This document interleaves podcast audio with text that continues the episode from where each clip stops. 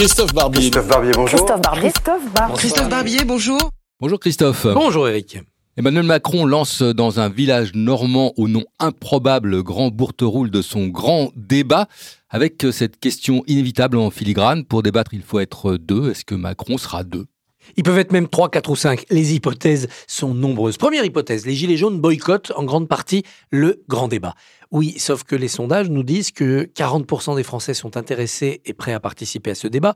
Et dernier sondage, Elab, 13% sont certains d'y participer. 13%. Si on compte que les électeurs, ça fait plus de 5 millions de personnes. Ça serait un raz-de-marée dans lequel les allez, 300 000, 400 000, 500 000 gilets jaunes maximum seraient complètement dilués. Donc, boycotter, c'est disparaître. Alors, on peut venir dans le grand débat, et là, on prend le risque d'être minoritaire. Les Gilets jaunes verront certaines de leurs revendications plébiscitées par le peuple, je pense à tout ce qui est pouvoir d'achat, et d'autres discrédité par le peuple. On voit que le référendum d'initiative citoyenne, pour l'instant dans les sondages, n'est pas du tout une priorité pour les Français, même s'ils partagent avec les Gilets jaunes l'anti-élitisme, euh, moins de députés, moins de moyens pour les députés et moins de moyens pour les riches. Très bien.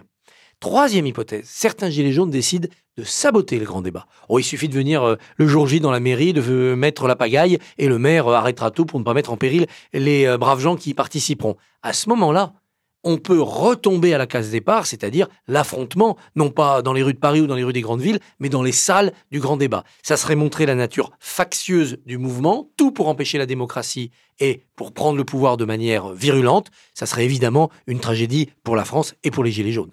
Euh, les sondages frémissent. Les Français qui étaient très opposé à Macron euh, commence à, changer d'avis. Est-ce que euh, la situation peut se retourner? Il y a quand même une grande méfiance. Les Français sont intéressés par ce débat. D'abord, les Français aiment toujours débattre de politique au café, le dimanche autour de la table, ou bien quand le gouvernement leur demande un avis. Mais ils sont sceptiques sur la capacité de Macron à faire vraiment remonter les propositions. Et c'est vrai que l'organisation usine à gaz n'est pas rassurante. Et puis surtout, ils ne croient pas que le gouvernement tiendra compte pour changer de politique. 40% seulement font confiance. C'est pas si mal 40%, mais c'est un vrai scepticisme. Et 34%, d'après Elab toujours, considèrent que ça ne sortira pas la France de la crise actuelle des Gilets jaunes. Donc nous risquons d'avoir un grand débat réussi et quand même une tension permanente.